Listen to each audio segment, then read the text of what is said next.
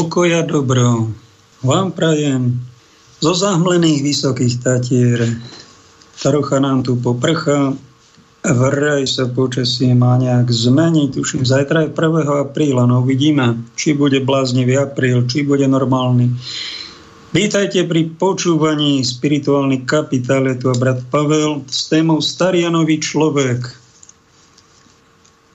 Tak vy ste sa rozhodli počúvať a investovať drahocený čas svojho života na sledovanie, na počúvanie niečoho mystického. No blahoželám vám. Mystický. To je, to je šport, ktorý veľmi obľubujem, dlhé roky ho robím a niečo o ňom viem, o veciach mystických. Keď mi jedna sestra Prešove povedala, Pavel, ale Nesmieš takto rozprávať, že mystik, ty si mystik a riešiš mystické veci, to sa ti nepatrí, to je hriech povýšenosti, neskromnosti. Čo sa ty hráš na mystika? Tak som nad tým rozmýšľal. Hrám sa? Dostal som pokojný, bolo to také varovanie, upozornenie, aby som nespíšnil, ďakujem, za to treba poďakovať niekomu, kto vás upozorní keď zacíti, že ste už príliš namyslení, ale tak som rozmýšľal, však to nie je hriech sa priznať k tomu, že som basketbalista. Hrával som, už teraz nehrával, hrával som aktívne, skoro profesionálne. Keď som maturoval na gymnáziu basketbal, potom som ho na teológii trénoval 5 rokov s chlapcami, hral vysokoškolskú ligu, nejaké tie medaile som dosiahol malé tu v týchto končinách. A to neznamená, že keď poviem, že som basketbalista, e, že klamem. Klamal by som vtedy, keby som sa hral, že som najlepší basketbalista, lepší ako Michael Jordan. To by bola pícha.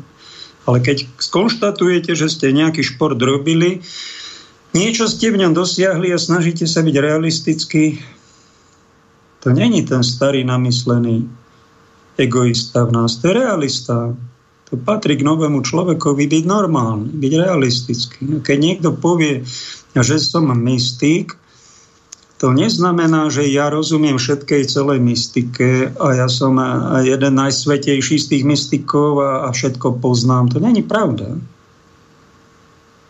Tu vás učím, že mystika to sú a nie vnútorné veci, ale tie najvnútornejšie veci, ako to hovorí svätý Augustín najhlbšie veci v nás, v človeku.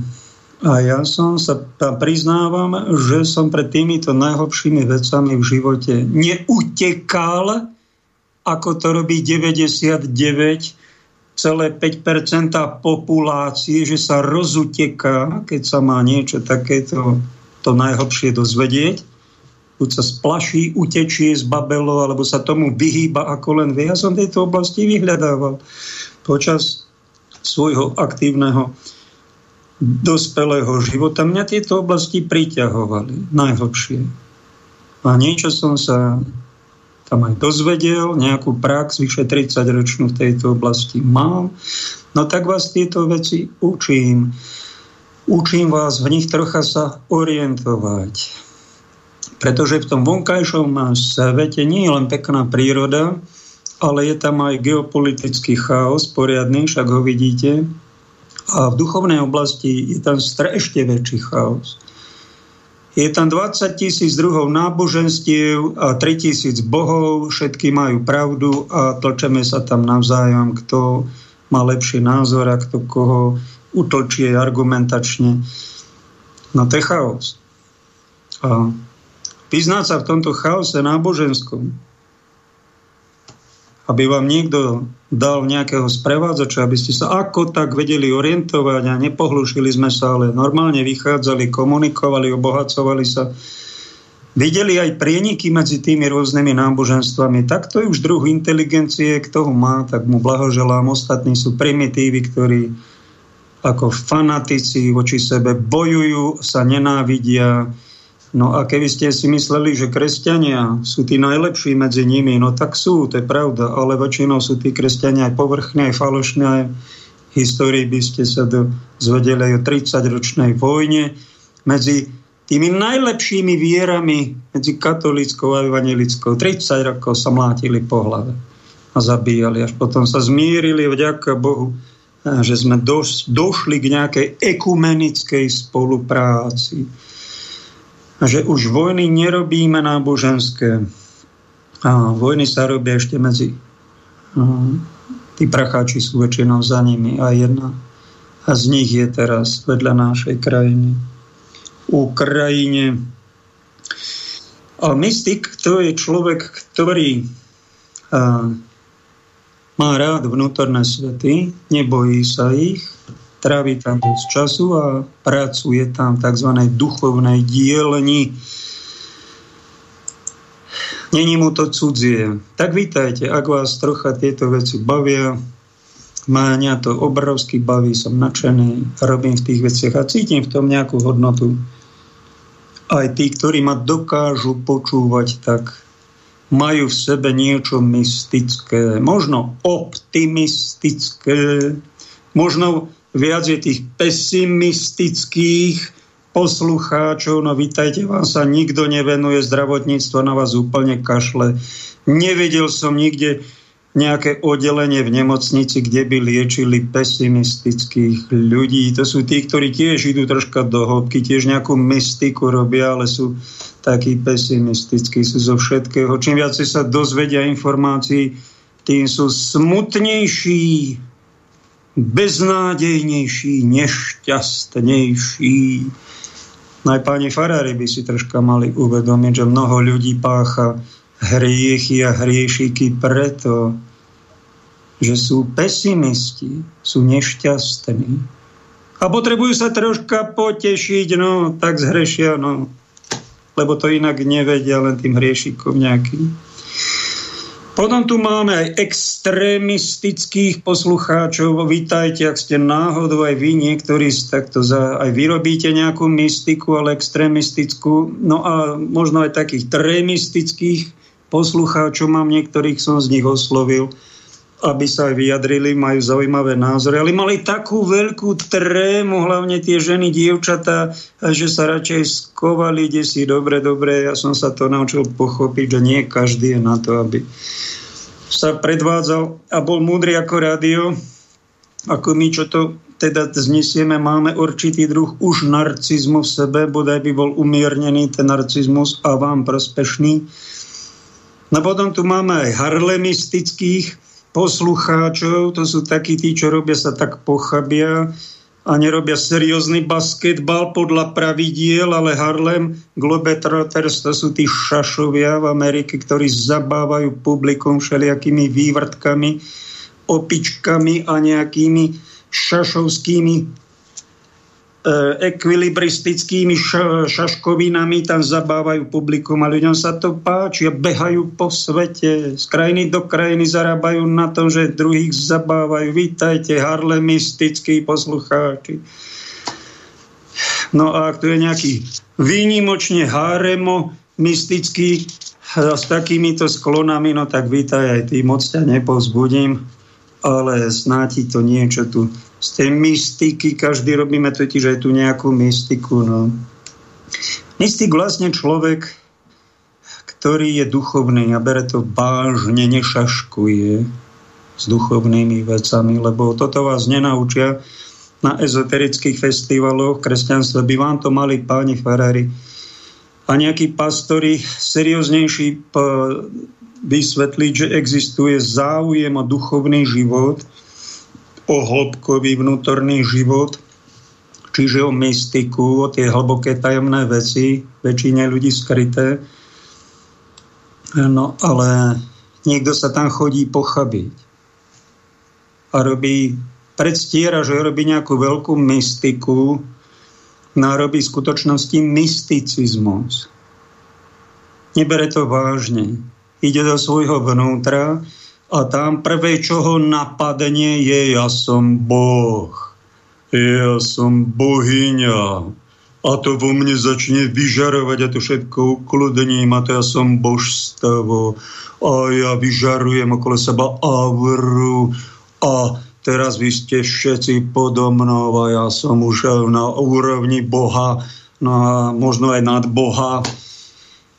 To je taký ezoterický mysticizmus, aj ten na ten treba dať pozor. V ňom taký najlepší z nás, čo som tak pozeral ľudí, bol Osho, indický guru, ktorý hovoril o mystike, ale bol to ťažký mysticizmus, pretože išiel do svojho vlastného vnútra bez tzv. garanta normálnosti, bez strážcu, bez sprievodcu. Išiel tam sám, ako ťažký individualista a potom aj tak dopadol, že vonku je síce v geopolitike chaos, ale keď idete do svojho vnútra, najhlbšieho vnútra, bez toho garanta, čiže bez Krista, tak tam nájdete taký bordel a taký chaos a také šialenstvo. Ošo to krásne priznal, že v tom bol dobrý, bol úprimný. Že Hitler, ten bol šialenec, ale ja som ešte väčší šialenec. No tak to si povedal neomilne. Hinduistický antipápež, ktorú by mystiku bez Krista bez tohto garanta normálnosti, bez ducha, bez jeho ducha svetého, tak sa stane nad Boh a začne niečo vyvádzať, niečo exter, to, bude, to je extremistická spiritualita, extrémistický mysticizmus, pred ktorým vás nemôžem nevarovať. Je to ťažký starý človek, ktorý akože sa zbavuje svojho ega, svojich primitívnych strachov a programov z rodičov a vytvorí si tzv. superego nad ego a potom sa dostane nad Boha a strašne je namyslený. No, ozajstná mystika eh, by mala zostať na vonok.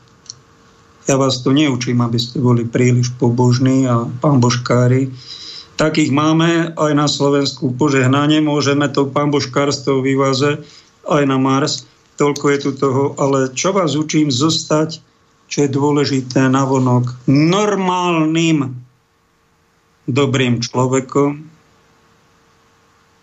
nebyť povrchným, nebyť naivným, hlúpým. Ak chcete byť mystický, nech sa páči, nezabudnite na Krista, lebo kto na ňo zabudne, to vás varujem, že to je podstatná chyba všetkých týchto pesimisticko, extrémisticko, tremisticko, haremistických e, extrémov. Mystické je to síce, ale to ťažký mysticizmus, falošná mystika.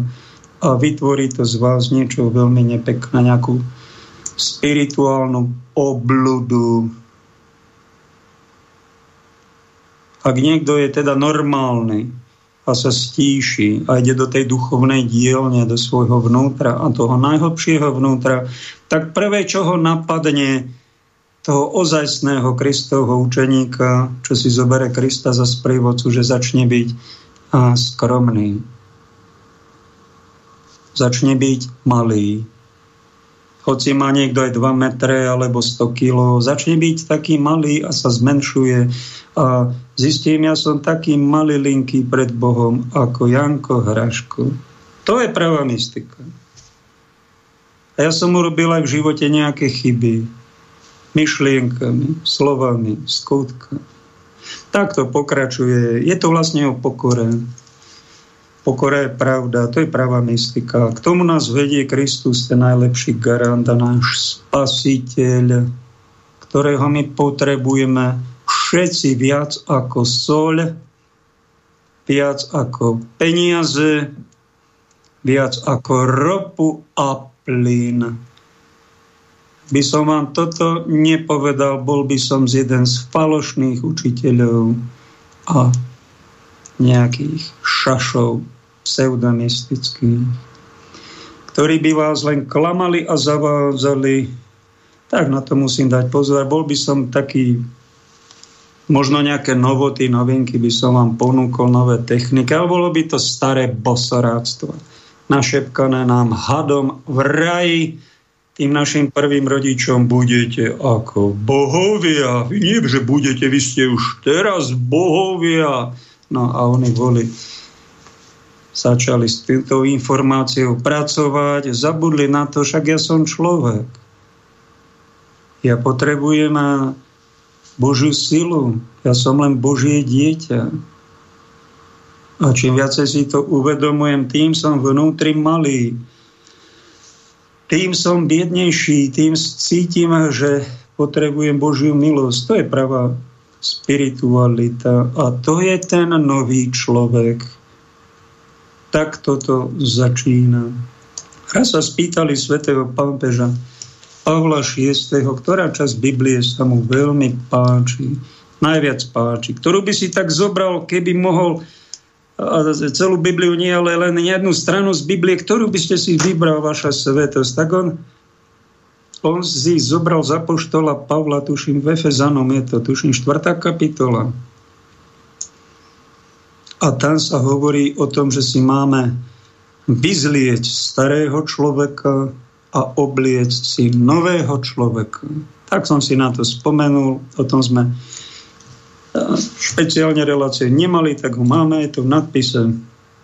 A tak sa pokúsime dnes toho starého človeka vyzliecť a obliec si človeka duchovného, nového. Začal som tým, čím som začal.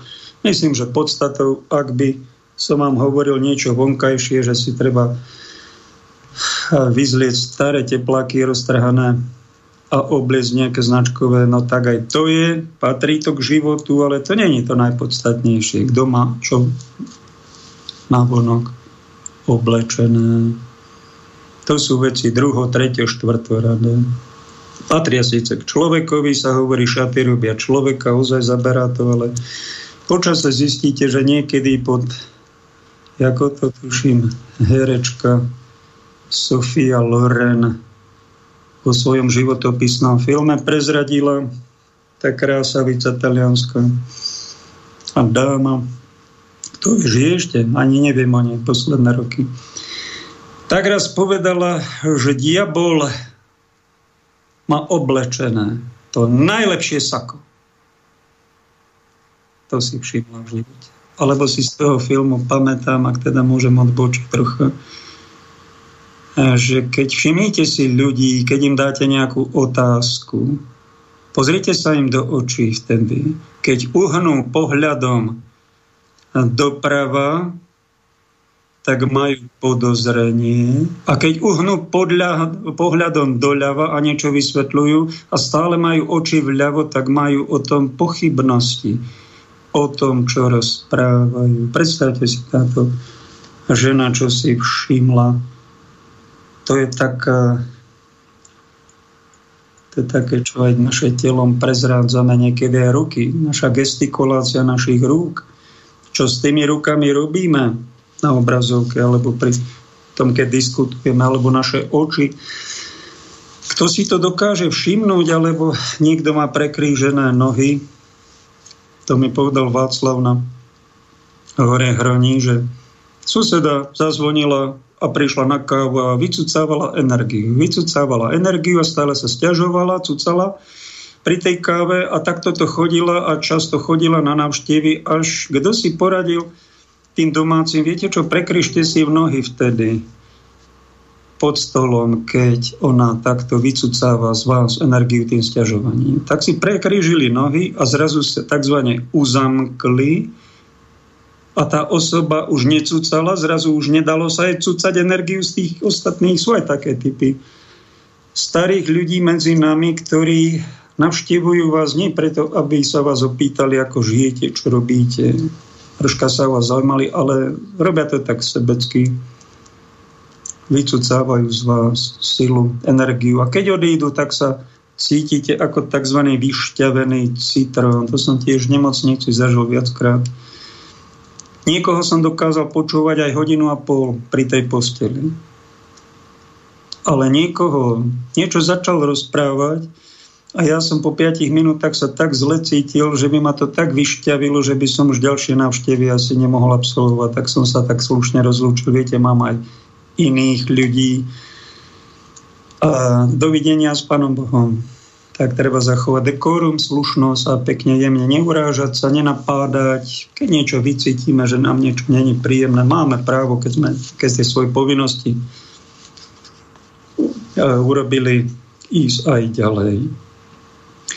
Náš školský systém, ktorý máme všetci za sebou, aj ja tu na Slovensku, chodil som do základného 8 rokov, stredná na gymnázium Previdzi. 4 roky teológia, 5 rokov v Bratislave. Tak e, som si to absolvoval. Nepoviem, že tam všetko bolo zlé. Dali nám základ, dali nám čo vedeli, ale výsledok toho je, že som zistil, že 90% z toho, čo som sa musel naučiť, možno ešte aj viac, v živote vôbec nepoužijem. Čiže to boli nepodstatné informácie, ktoré budovali a hlavne, čo ma prekvapilo aj na teológii, že nezaujímalo ich, čo si v skutočnosti myslíme, ale či vieme dobre papagájovať Nejaké skriptum nám dali, sme si to preštudovali, ja som si tak pred každou skúškou aspoň trikrát to skriptum prešiel. Prvýkrát celé, druhýkrát to počiarknuté, aby som sa... A takto som absolvoval tie skúšky. Napríklad na teológii bolo tých skúšok za 5 rokov, predstavte si, 80. Ale nezmudrel som z nich preto, pretože som zistil, že sa strašne veľa nepodstatných informácií nám dávali a memorovať. Čiže rozvíjali v nás tzv. IQ, inteligenčný kvocient, aby sme sa akože vyznali v nejakej oblasti. A to robia nielen na teológii, to robia aj na iných fakultách, aj na lekárskej, aj na inej. Nejakú alternatívu, vlastný názor, komunikáciu, to sa tam nerozvíjalo. To boli ešte socialistické školy, bodaj by to bolo aj inak už. Ale keď sa rozvíja iba IQ, na základnej škole to je poriadku. Tam sa musíte naučiť malú násobilku, veľkú násobilku. O tom sa nedebatuje. Musíte to vedieť ako papaga. 7x7, 49. 8x8, 64. Tam sa netreba o tom nejak baviť, ale jednoducho to treba vedieť. Podobne aj jazyk sa musíte tie slovka naučiť. To je IQ.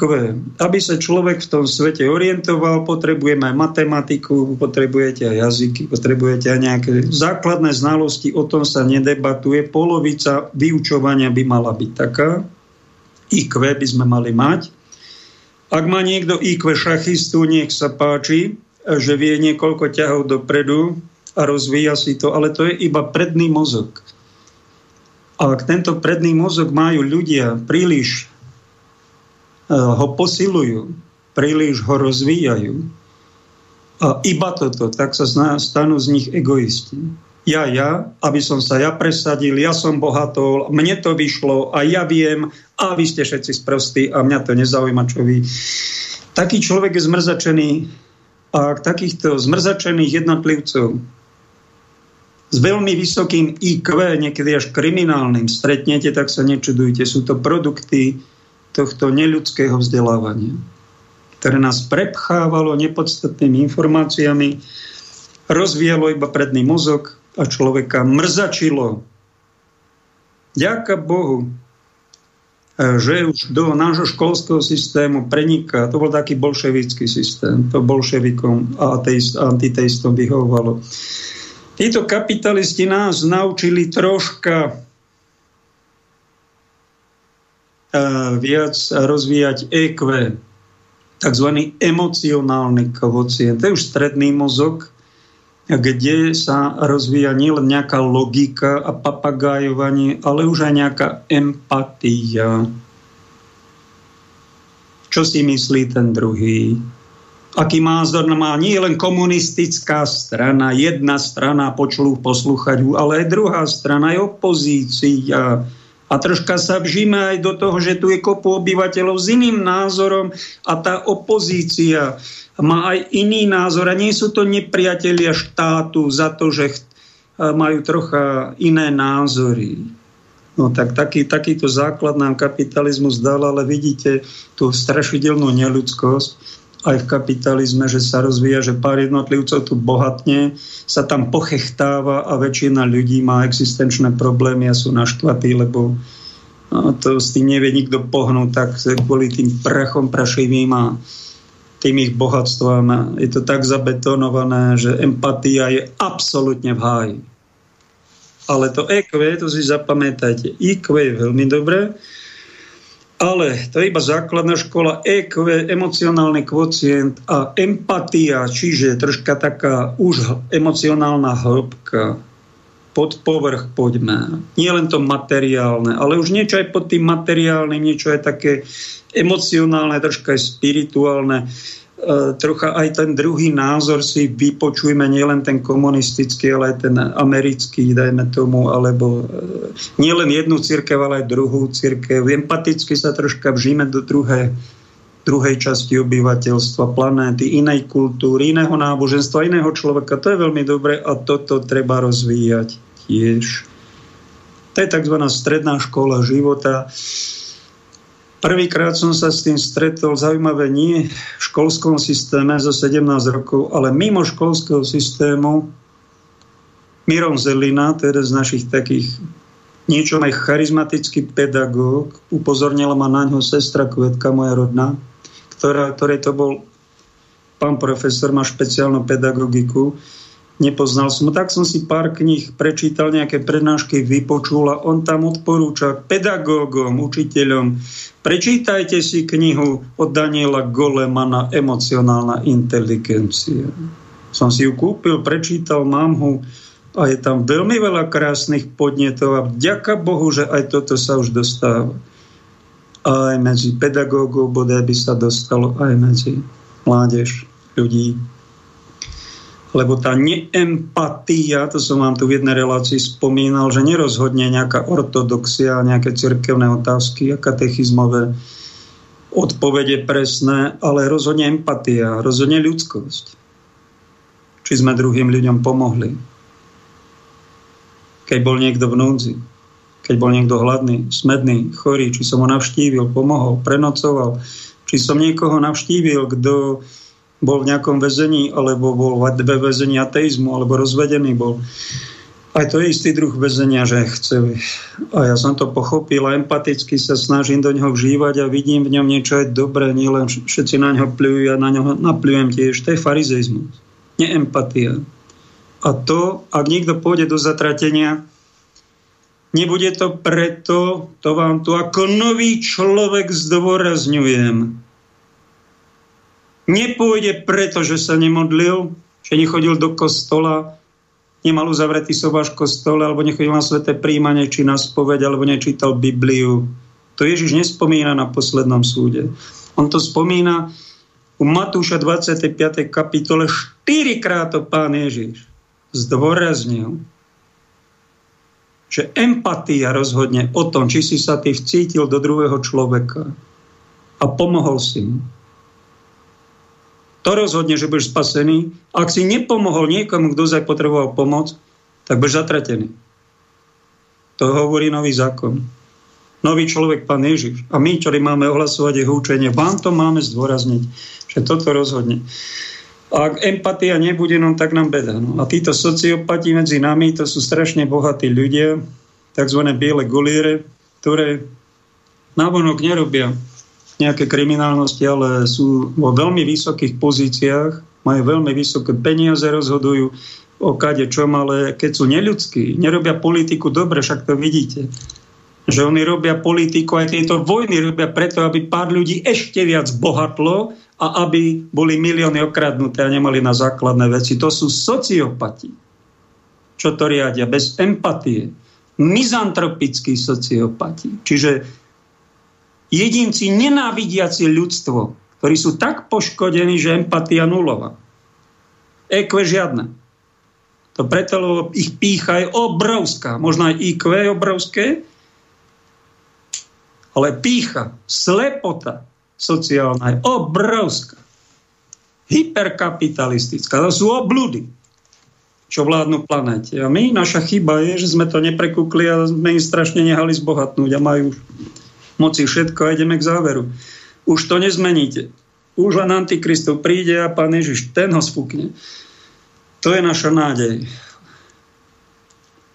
No a čo vám tu troška ja zdôrazňujem, že okrem IQ, EQ, emocionálneho kocientu a empatie by sme mali mať aj nejaké SI, spirituálnu inteligenciu, čo je pod IQ nášho tela, pod EQ našich emócií a nášho rozmýšľania, emocítenia, je nejaké najhlbšie vnútro človeka a to je tá spirituálna inteligencia, ktorú snáď nejakú mám, tak vám v tom radím, a ak žijete teda správne a zvolíte si správnu spiritualitu, tak by vaše ego nemalo byť rozdrapené a namyslené, ale mali by ste byť vnútri pokorným, jemným, dobrým človekom, ktorý má v sebe tzv. nezištnú lásku, nesebeckú. To je spirituálna inteligencia.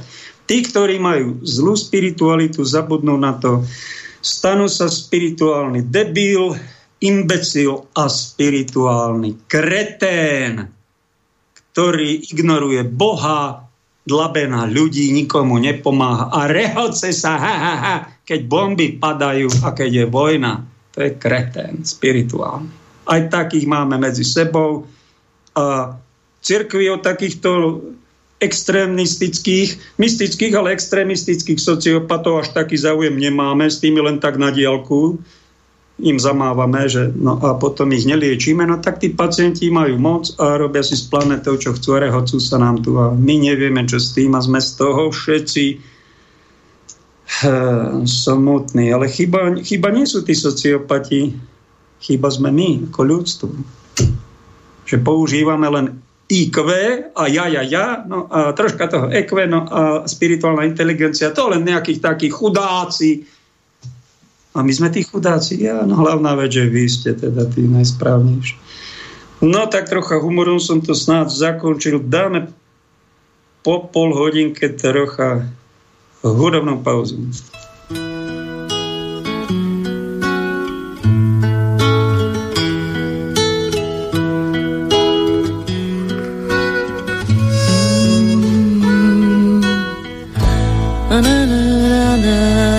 done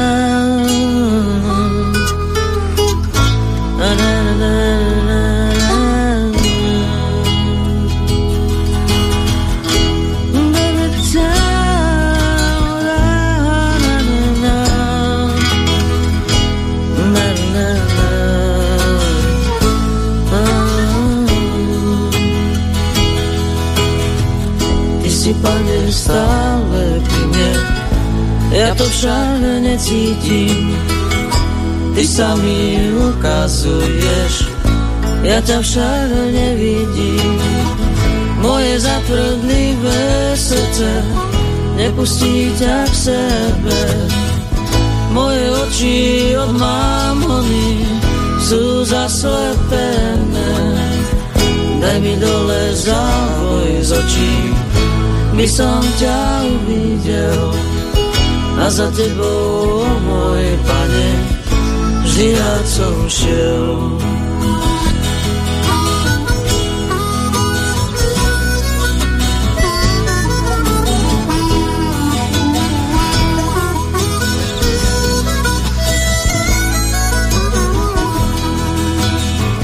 Moje zatvrdlivé srdce nepustí tak sebe moje oči od mámony sú zaslepené.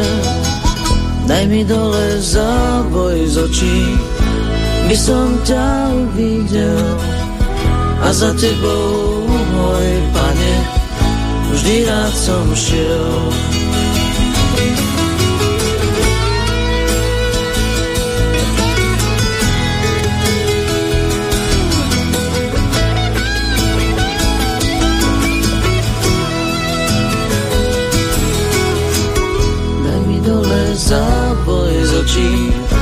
By som ťa uvidel. A za tebou, moje pane, vždy rád som šiel. Vždy rád som šiel, vždy rád som šiel, vždy rád som šiel, vždy rád som šiel,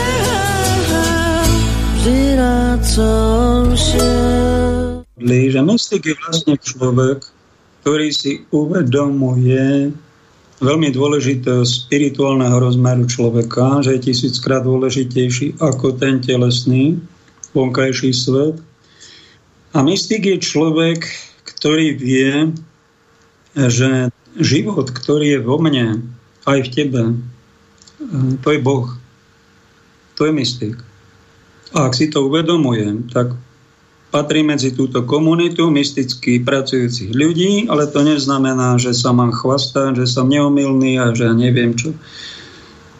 A čím je niekto lepší mystik, tým je pokornejší, nezištnejší a tak vás tak učím, aby ste neboli príliš veľký pán Božkári na vonok, ale aby ste aj hlavne v cirkvách, prosím vás, tí, čo ste zostali normálni, normálni, dobrí, slušní ľudia. Pretože toto to je úplne na okraji záujmu. Tu sa strašne hráme na to, kto koľko rúžencov drví, kto na koľkých omšiach bol, kto na akých púťach, kto koľko knih prečítal. No dobre, nech sa páči, ale keď vás to urobí, čím viacej takýchto výkonov duchovne športových vy podávate a ste nenormálni, neviete povedať slovo ďakujem, keď vám niekto pomôže, prosím, keď niečo potrebujete, alebo prepáč, keď niečo zlé urobíte, vy ste není normálni, choďte preč. Povie vám Ježiš. Ak budete ako farizej presvetí a nebudete normálni, dobrí ľudia. To chce zlý duch takto nás dokrviť. Aby sme boli návonok pán Božkári a vnútri nejako zohavení. Preto vám odporúčam nenapadnú svetosť, aj mystiku, hoci ju propagujem. Málo kto to dnes robí. Mysticizmu a ezoteriky máte zaplavu. Nech sa páči, otvorte si. Ale e, mystika to je tak niečo skryté, tajomné, poskovávané nielen v knižniciach, ale aj dobrí ľudia, čím sú duchovnejší, tým sú skromnejší, sa hambia aj, aj vystupovať verejne. Ma nedal pán, keď som sa modlil, dali ma z oficiálnej kňažskej služby z nemocnice nejak náhle preč a nebolo to férové, ale bolo to nejakým božím zámerom a pýtal som sa, bolelo ma to v kostole pred sochou Madony, som sa tam modlil, maminka, čo mám teraz robiť? Čo mám robiť v takomto stave? Mám ísť do Prahy, do Ameriky, do manželstva, alebo čo mám študovať, alebo kde mám ísť? Do kláštora? A dal mi vnútro taký jemný hlas, ktorý sa mi občas ozve, keď dám úprimnú otázku a tak mi dalo chod do médií. No tak som v médiách, táto relácia 7 nie rokov, ale 7 plných rokov už má. 6. apríla začala. No tak táto relácia Milosť Božia 7 plných rokov. Ďakujem, pane. A keď mi dali do médií ja rád poslúcham, tak robím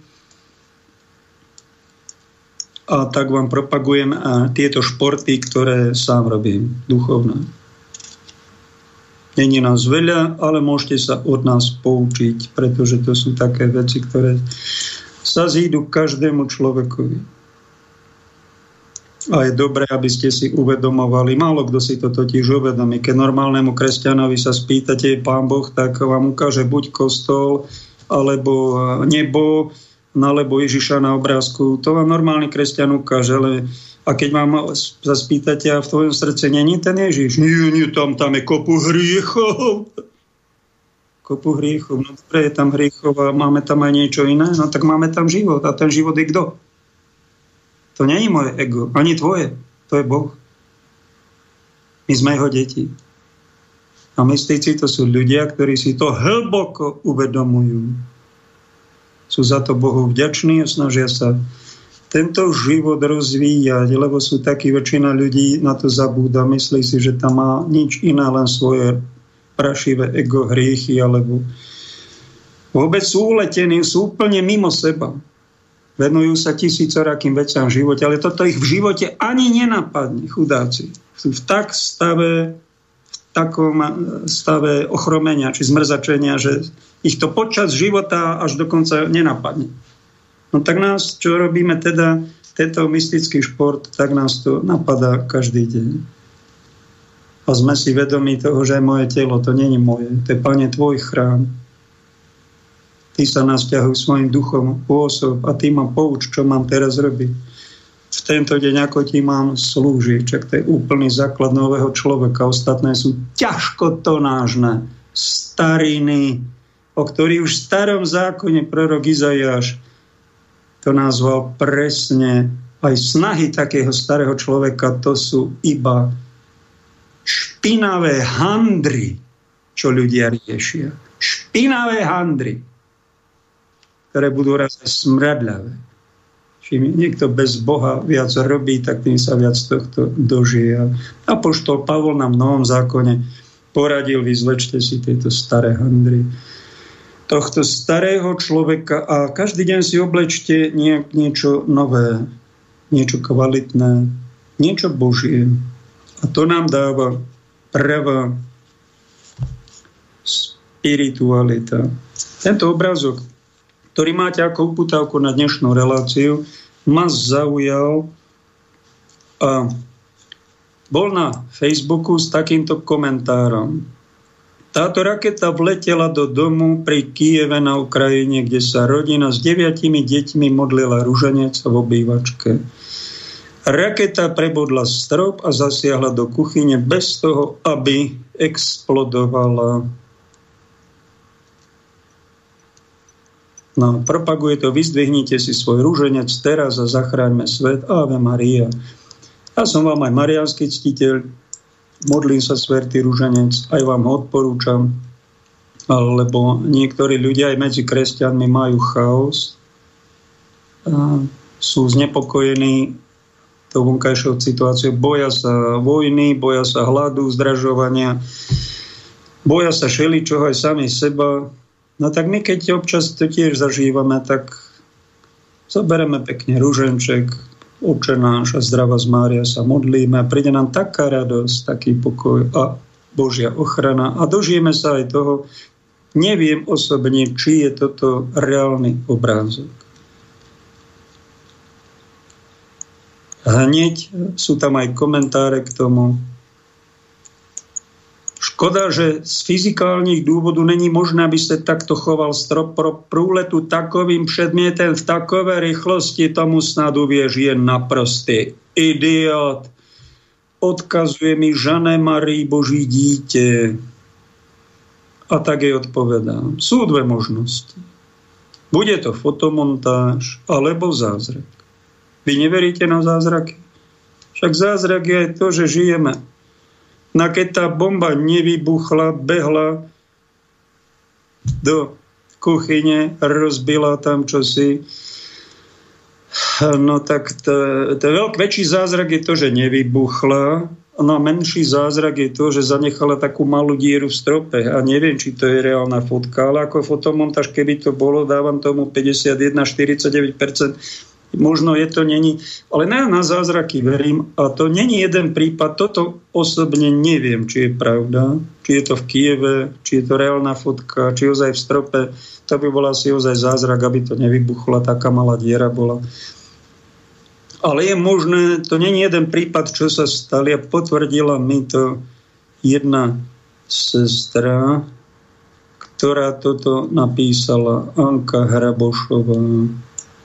Moja známa zo Sýrie mala rovnakú situáciu. Pri modlitbe rúženca prerazila bomba strechu a zostala na medziposchodí v strope. Prišli ju pyrotechnici zneškodniť a keď ju uvoľnili, zo stropu mala na chvoste zamotaný rúženec. Slavomier tu príde, že nevydarená fotomontáž, a že je Ladislav, že to je dehonestácia, toto je dehonestujem vážna situácia, ktorá je. Sú na to rôzne komentáre a ja nebudem ako náboženský fanatik tvrdiť, že to je ozaj pravda, lebo neviem to zdokumentovať. Tam sa mi to páčilo a chcel som vás tým aj títo, ktorí takéto fotky s takýmito komentármi na internete šíria, chceme vás pozbudiť k tomu, že, lebo Polovica kresťanov sú protestanti z tých 2 miliardy a tí protestanti sa k Márii nemodlia. Oni zdrava z Mária majú síce Biblii, je to pre nich Božie slovo, ktoré poboskajú, ale keď im poviete, že mi ten jeden verš z Biblie ten hlavný, ktorý povedal aniel Gabriel pri zvestovaní Pany Márie, Zdrava z Mária, milosti si plná, Pán s tebou, požehnaná si medzi ženami a požehnaný je plod tvojho života. Ježiš, keď to opakujeme v modlitbe, tak oni nás nazvú, že sa rúhame, že sme modlári, že sme úplne mimo a že sme odbočili od Kristovho učenia, sprznili sme ho nejakým modlárstvom. Tak toto hovoria ľudia, ktorí nemajú SI, spirituálnu inteligenciu na tej najvyššej alebo najhlbšej úrovni, pretože si nevšimli v živote niečo veľmi dôležité. Pán Ježiš nám dal svoju matku, že je to naša matka z kríža. A my si z tohto žarty nerobíme. Dal ho apoštolovi Jánovi, ktorý tam bol a trom Máriam, ktoré mu zostali najvernejší. A je to modlitba pokorných ľudí. A všimnite si, tí, ktorí sa ozaj úprimne modlia Svetý Rúženec, tak sú pokorní. A sú neraz napádaní, sú urážaní. Tými, ktorí sú medzi kresťanmi, nie máš taký pokorný. Tí sú takí charizmatickí a burrácajú a hluční a pokora im je cudzia, nechcú byť nejako hlboko, chcú byť na, tak na povrchu alebo troška, troška hlbšie, ale burácať a poďme len zázraky robiť. No aj to je spirituálna inteligencia bez nejakej eh, väčšej pokory, čiže bez nejakej kvality. A upozorňujem vás na to, eh, že to není tá najhlbšia úroveň. To je tiež už nejaký mysticizmus, nejaká nekvalitnosť, ktorá nám do kresťanstva prenikla. Realita je taká, že tá sveta Pana Mária, Matka Ježišova, tým, že trpela pod krížom a vytrpela tam z nás žien aj ľudí najviac, najväčšie utrpenie, nám ťažko predstaviteľné. Tým ju Boh zahrnul obrovskými darmi a obdaroval ho spravil ho kráľovnou a keď my povieme, že to je manželka Boha a že Boh má manželku, čože? Takto zareagujú ako farizeji za čias Ježišových, keď im Ježiš prišiel povedať, že Boh hore má syna, ktorý je tu medzi nami a je to človek a rozpráva sa s vami tak oni strašnú nenávisť voči nemu chytili a hľadali zámienku, ako ho môžu zabiť. A oni ho vyštvali a dali zavraždiť najlepšieho z ľudí, kráľa prorokov, pre toto. Nazvali ho bohorúhačom, že im chcel povedať do tej ich viery, nie zlej viery, že je Boh jeden, že Boh má aj syna. To bol pre nich niečo bohorúhavé. Za toto pán Ježiš zomrel. Za toto ho náboženskí lídry dali na kríž. Pretože nezniesli, to je zaujímavé, že ateisti tí vás vypočujú aspoň. Aj keď s vami nesúhlasia, tak sa čudujú, ale nenapadnú vás nenávisne takýmito bombami, kaťušov, začnú po vás strieľať nenávisť, ako vás zničiť, zabiť, odstrániť za to, že im chcete povedať nejakú hĺbšiu pravdu. A my keď chceme povedať, že Sveta Pana Ježišova Matka je nevesta Ducha Svetého, no tak oni chytia a začnú na nás ceriť tie zuby. Však to je niečo ako manželstvo. Nevesta Ducha Svetého, manželka Boha. Je to najväčšie tajomstvo. Není to Biblii, ale keď vám o tom niečo chceme len naznačiť, tak si nás vypočujte, pretože v Biblii není všetko polopate napísané. Je tam kopu vecí v podobenstvách. A my, keď sa modlíme k Svetej Pane Ježišovej Matke, tak nehrešíme. My ho máme vo velikánskej úcte a ona, sú len dve možnosti. Buď počala teda s Duchom Svetým alebo počala hriechu. Ak vy sa prikláňate k tomu, že počala v hriechu, nech sa páči, máte slobodnú volu, ale ja mám slobodnú volu vám povedať, že vy ste ťažkotonážni bludári, ktorí urážate Ježišovu matku, a je to najsvetejšie. Počatie Svetej Pany Márie. To je moja povinnosť vám povedať. Ak chcete, môžem o tom už viac mlčať. A môžeme sa aj rozísť. Ale s Pánom Bohom. Druhá časť ľudí si panenstvo Pany Márie ctí ako jedno z najväčších tajemství. Na Orave bol som mesiac ubytovaný od jedného kniaza na dôchodku a tam jeho gazdina mladá, taká, jak Madonna vyzerala, mi dala prečítať knihu Mystické mesto Božie od blahoslavenej a ctihodnej Márie Zagredy. Ďakujem, tak som sa do toho začítal. Ja som jej požičal môj obľúbený dialog Katky Sienskej, tak sme a, začítal som sa a tam popisuje, bolo zjavené pred už 350 rokmi, ako počala svetá Panna Mária Ježiša. Že to nebolo s Jozefom, že to nebolo s rímským vojakom nejakým, ako nám to chcú nabulikať. Nejakí moderní neognostici, že to nebolo v hriechu. Ale tam je presne napísané, ako Mária počala Ježiša zázračne pod vplyvom Ducha Svetého, pretože ona je jeho nevesta. A pýtam sa ráno, páňa, mám to prečítať? A vnútro mi dalo, nie, nečítaj to. Netreba to hocikom, aby, aby sa to znesvetilo. Kto chce si toto dielo vyhľadá, je to na stránke umeniežiť.eu. Je to v tejto knihe, je to zadarmo, nech sa páči, začítajte si. A ak chce niekto Matku Svetu urážať, tak ho vyzývam, aby to nerobil, pretože ťažké tresty na neho prídu. To, že ty uveríš, neuveríš tento obrázok, či to je raketa, ozaj, či to je fotomontáž, to je nepodstatné. Tu ide o niečo iné. Ide toto, že niekto chce spropagovať, že ozaj, keď je aj vojna, máme ochránku, sme chránení a tí, čo sa modlíme Svetý Rúženec, my tu reálne v živote cítime a stane sa aj to na Infovojne som počúval, že tí, ktorí tie bomby vyrábajú v tých zbrojárských podnikoch, sú niektorí dobrí ľudia. A oni vedia, že tie bomby budú padať na ľudí pre nejakých nezmyselných vojnách. A je tam nejaký človek, ktorý do každej druhej bomby nedal rozbušku.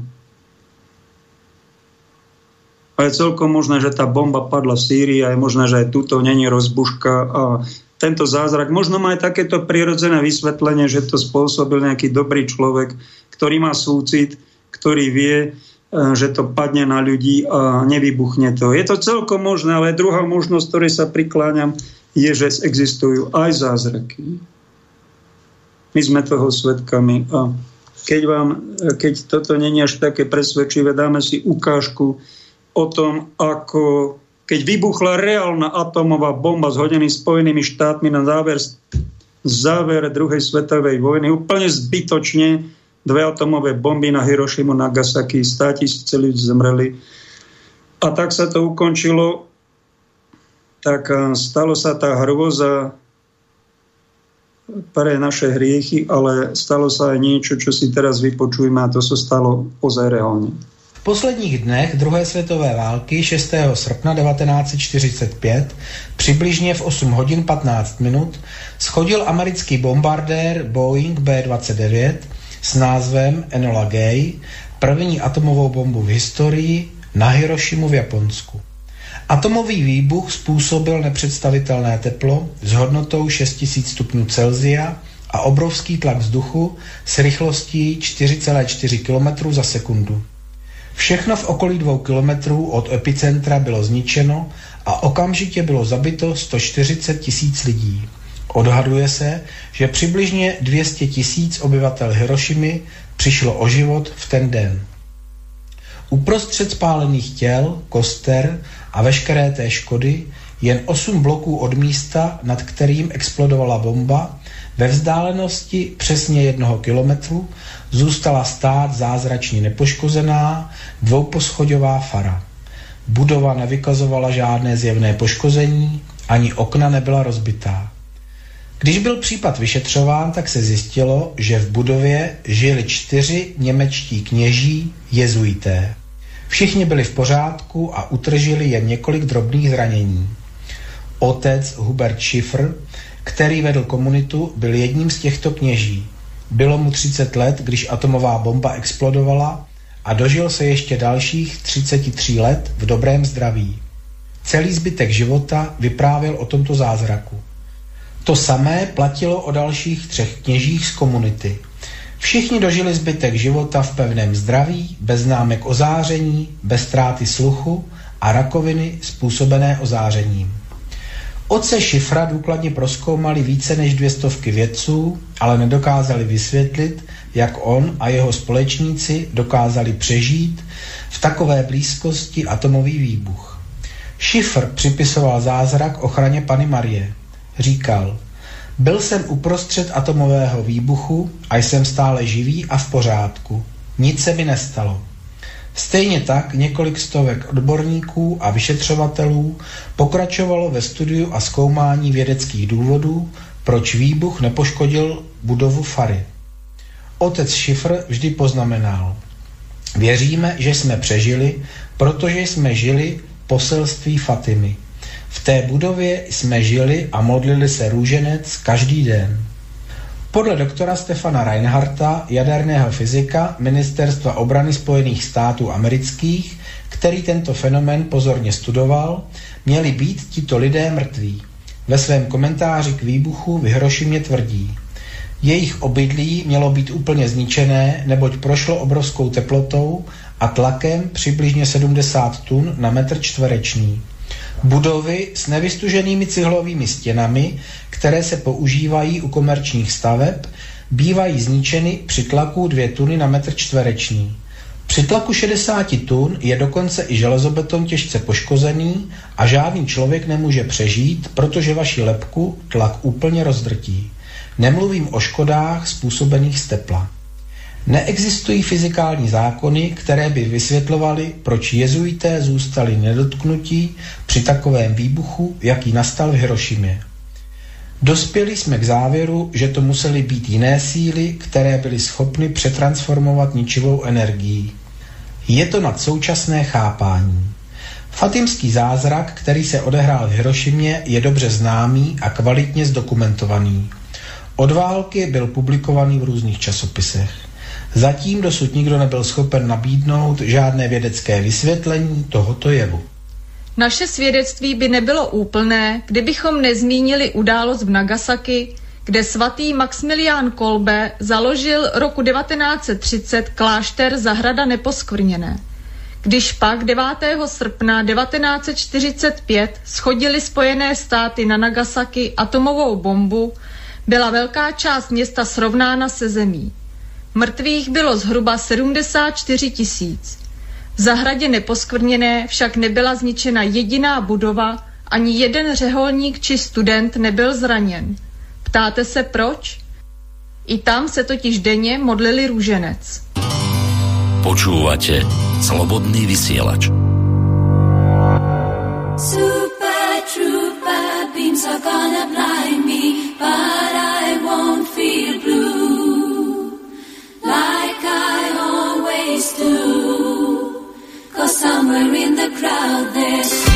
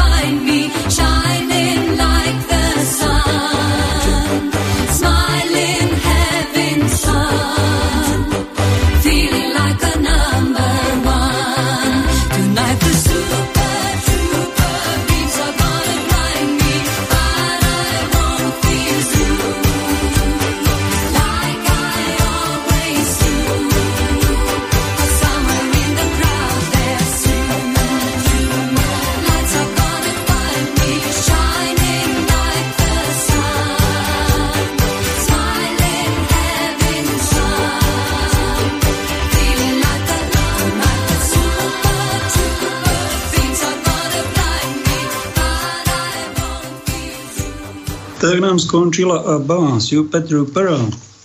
Mal by som tento týždeň pekne poďakovať Vladovi, Martinovi aj za to jeho jedno euro, ktoré mi poslal. Pani Terezi, v Kešmarku mi osobne odovzdala obálku od céry.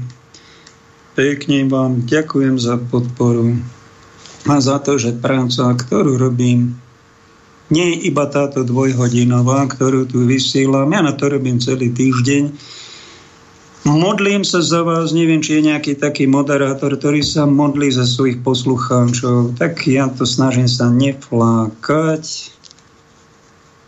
a slúžiť vám a pekne vám poďakujem. Tuto mi prišla od poslucháčky. Pozdravujem vás, Páter Pavel. Mohli by ste nám mladým presne v detailoch vysvetliť, ako sa dopracovať k takým výsledkom, ako máte vy?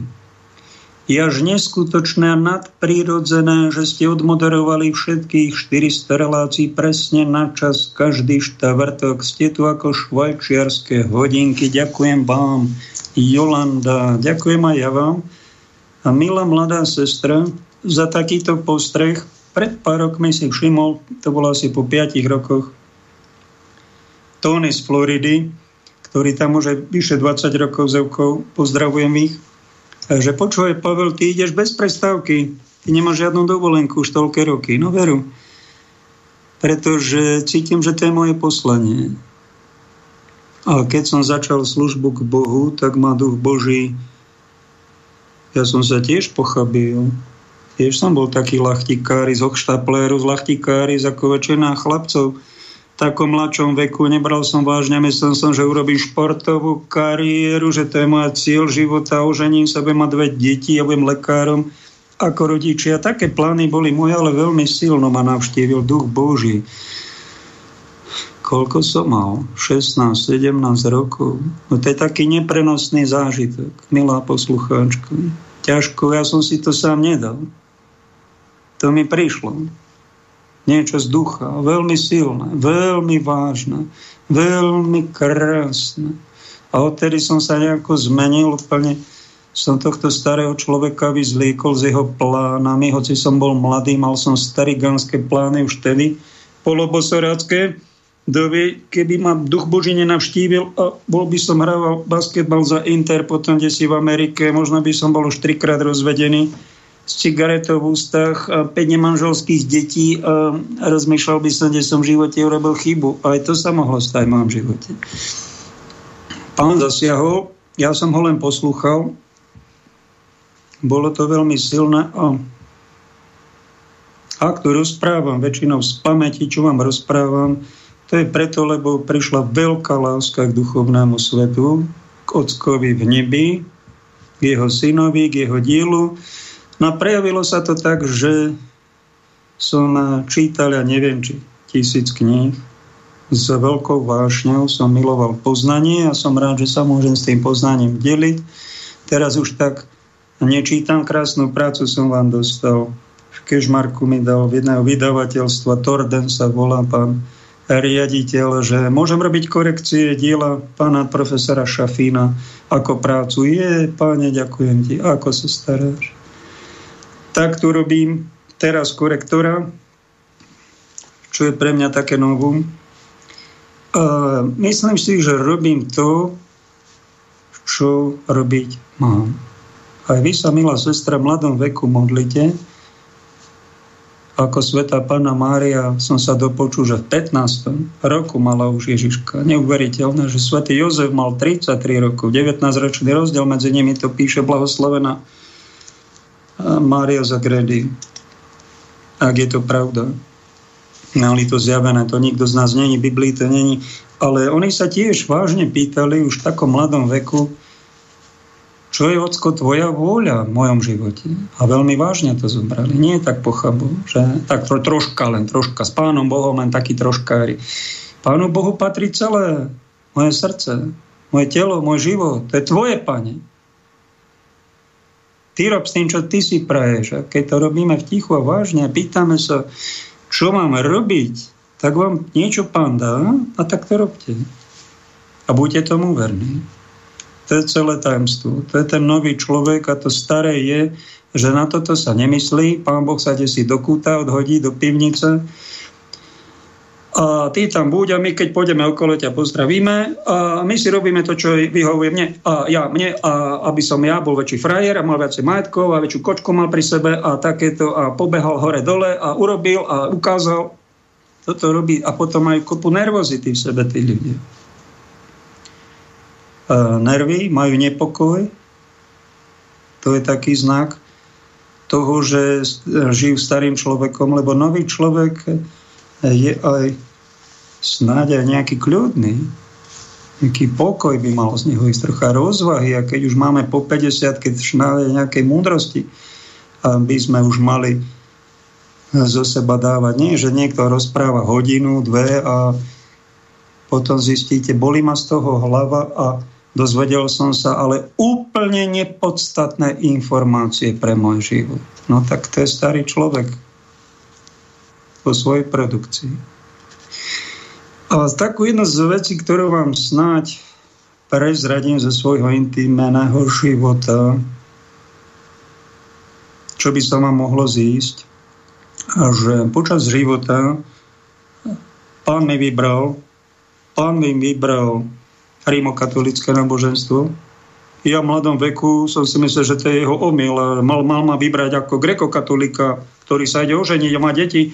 Ale počasie som zistil, že mi veľmi dobre vybral rímokatolických rodičov a ďakujem mu za to a prepáč páne, že som sa stiažoval, že som bol egoista, starý, starý gáň už vtedy, keď som bol mladý, lebo som pochopil, že celý bát to nie je len smutná záležitosť, ako som si to myslel ako mladý človek a mnohí ľudia si to myslia, ale že to je ešte väčšia za, zaujímavosť ako krásne manželstvo, pretože je to duchovné odcovstvo, duchovné materstvo, a deje sa tam nejaké plodenie, ale na troška inej úrovni, čo taký človek ako ja, keď som bol mladý ako spirituálny debilko, som nevedel o tom nič, nikto mi to nevysvetlil.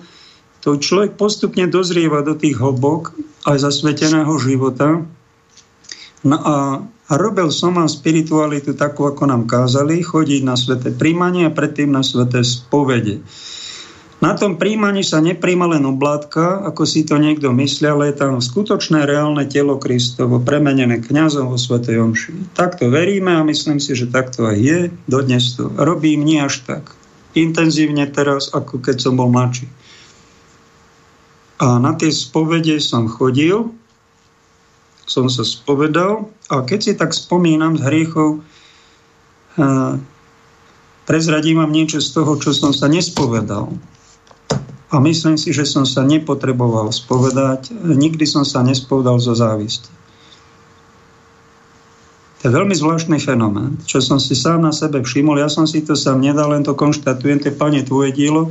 A to je znak toho, že mi pán dal nejaké veľké duchovné bohatstvo. Lebo niekto rieši závisť každý deň, škrípe tzv. zubami, ako to Ježiš hovorí, keď nebudete žiť duchovne, alebo budete darebáci v tejto oblasti, pôjdete tam, kde je plač a škrípanie zubami.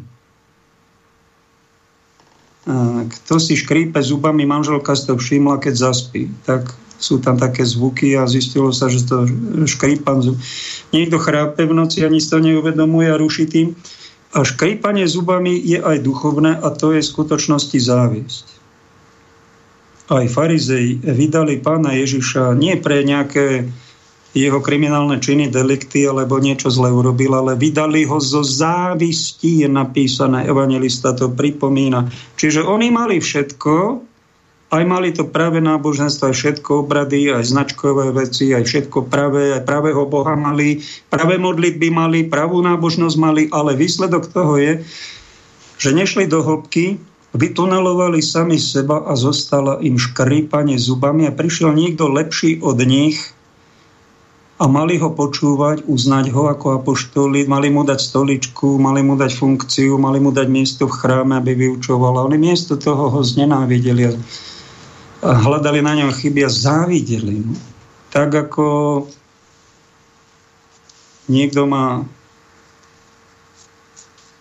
No, možno šťastné manželstvo, niekto má veľa partneriek, tak mu závidí a druhý, no tak Všeli ako je to a keď niekto závidí, a to znamená, že vnútri pociťuje strašný smutok, strašnú nejakú nevraživosť a je nešťastný. A nevie milovať toho druhého človeka.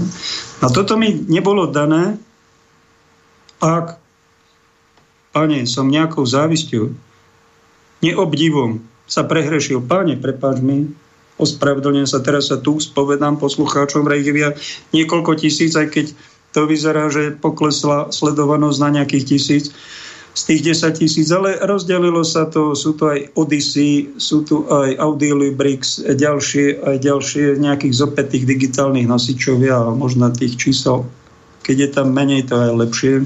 Aspoň nebudeme takí namyslení. Niečo na YouTube bolo, zmazali to, niečo zostalo to nie je až také podstatné. Spirituálny človek, to by bol, som bol starý, starý, nešťastný, závislivý mládenec, keby som a zubami škrípal na to, že má niekto viacej sledovanosti a menej, keď čísla idú dolu. To má byť nie podstatné. Pre niečo iné máme slúžiť Bohu. Aj slúžiť iným a to nás nemá moc, moc vyrušovať. Tak ak, páni, som sa nespovedal v závisti. Ak som to nepotreboval ozaj, ak potrebujem, tak mi to venúkne, tak sa rovno vyspovedám najbližšiemu kniazovi. To znamená, že si mi dal veľké duchovné bohatstvo a delím sa s tým. Chcem, aby ste aj vy zbohatli. A vy, ktorí ma počúvate, tak dúfam, že intelektuálne, emocionálne, spirituálne trocha bohatnete. To je cieľom tejto relácie, aby ste neboli chudáci, ktorí škrípu zubami, hoci majú kopu zbytočných vecí. Niekto môže byť aj 40 izbové vile a môže mať 10 aut a môže závidieť ostatným. Niekto môže mať tú najkrajšiu ženu, najprsnatejšiu, najkrajšiu a ne, šťavať tam, keď sa milujú, vôbec nemusí pretekať. Môže to byť falošná manželka, ktorá patrí niekomu inému a on to pocíti neskôr a tá žena sa mu rachne do iného alebo mu je neverná a môže mať všetko na vonok a vnútri nemusí mať nič. Môže to byť chudák keď podcení duchovné veci. Chudák. A potom, čo mu zostane, bude škrípať zubami. Bude závidieť, pretože nemá. Je vytunelovaný. A to je trest pre niekoho, kto nebral vážne Boha, kto sa pochamil. Kto ten život nesprávne uchytil a čím viacej pôjde od Boha, vnútri sa vzdialuje a čím viacej mu táto neresť, zvaná závisť, narastá tento nádor, Priznaj si to. Keby som zavidel, tak sa priznám. Raz som možno zavidel jednému chlapovi, keď som mal ten strašne chorý hlas, ako bohoslovec, takýto chorý hlas som mal. A ja som sa, Pane Bože, a prečo ja mám takýto chorý hlas?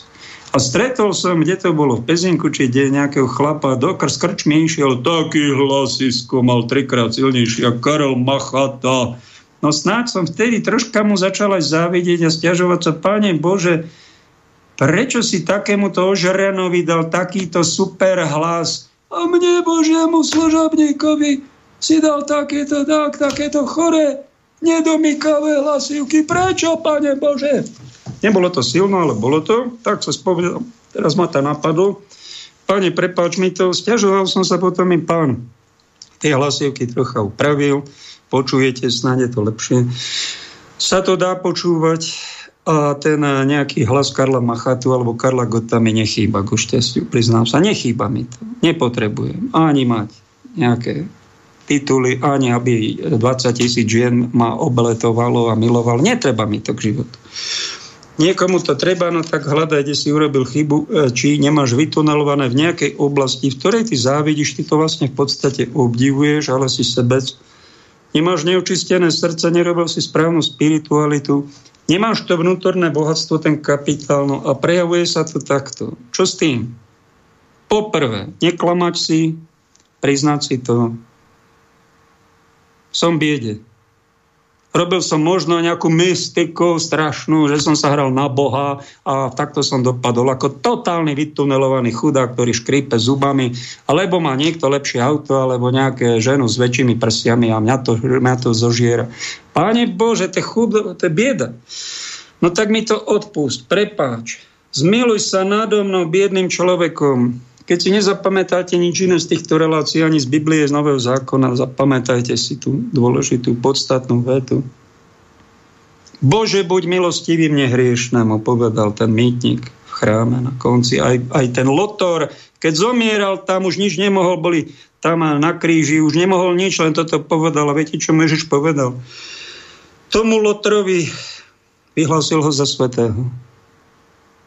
To bol prvý vyhlásený svetý katolíckej cirkvi a kresťanstva. Lotor na kríži, ktorý mal možno kriminálne veci za sebou, žiadnu spiritualitu, darebák možno, ale povedal tú vetu, Bože, buď milostivý mne hriešnemu. Ježišu, spomen si na mňa, keď prídeš zo svojho kráľovstva. A Ježiš ho tam zobral. A je v nebi, je svetý. To vám stačí. Niekedy sú veci strašne komplikované, tak to veľmi jednoducho, jednou vetou vyriešiteľné. No a keby som túto jednu vetu vám nepovedal, bol by som ale fakt spirituálny kretén. Keby som vám to nezdôraznil. Úplne nejaký ťuťmák, hlupák, zavádzač, manipulátor. Tak toto je, no ale to sú vynimočné prípady, ak by sme správne žili a vnútorne bohatli, návonok môžeme byť takí obyčajní, jednoduchí ľudia. Ničím výnimočný a pritom vnútri môžete byť princezna Božie. Môžete byť rytieri Kristovi. Môžete byť veľmi vzácni, múdri. Duchovní ľudia, ak si vyberete spiritu tú správnu a Neskončíte len pri tom, že to nejako počúvate, kde si v rádiu, túto či inú reláciu, čítate v knižke, ale že a troška sa do toho aj empaticky vžívate, tiež krásne, ale že to aj zrealizujete.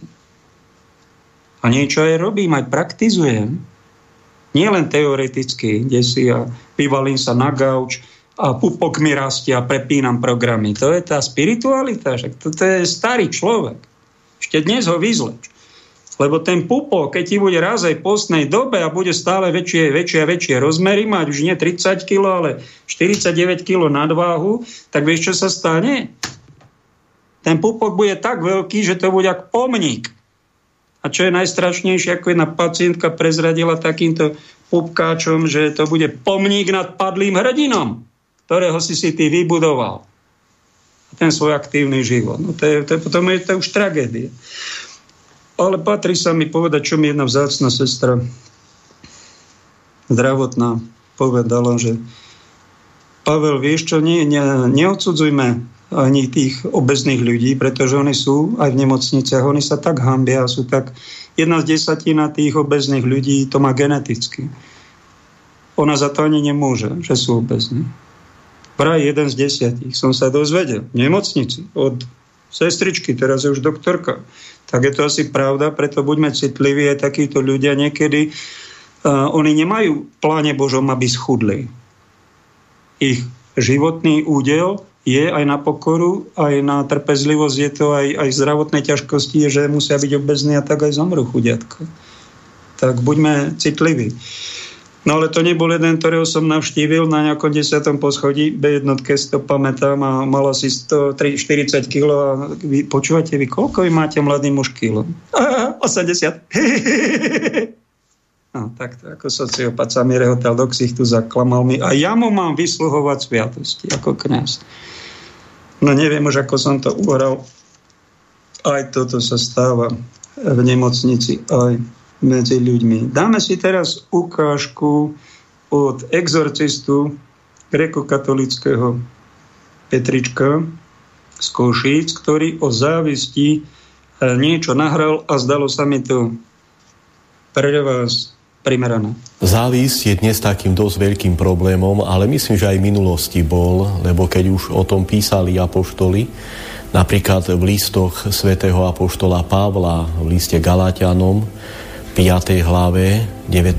až 25. verš sa spomína, že odhoďte všetko zlo, závisť, hej, svári, hej, spory, potom aj prvý list Petra, svätého apoštola Petra, v druhej kapitole tiež hovorí svätý apoštol Peter, aby ľudia zanechali závisť. Tiež aj pán Ježiš rozpráva v Evanieliu napríklad e, podľa svätého Marka, 7.24, kde vlastne hovorí spasiteľ o tom, že zlé myšlienky ako závislí, závis, závislivé pohľady, zlo, ohovaranie a tak ďalej, hej, že vychádzajú z ľudského srdca. Môžeme povedať, že závis nie je iba nejaká emócia. Emócia je možno už takým následkom týchto myšlienok alebo takéhoto stavu duše. A vlastne táto emócia sprevádza isté myšlienkové pochody, ktorých, ako hovorili niektorí cirkevní otcovia, že závis je vlastne smútok nad dobrom iného. Je, keď vlastne vidím, že niekto iný má dobro, hej, sused a tak a ja mám vlastne z toho smútok. Asi tak by sa dala definovať závisť.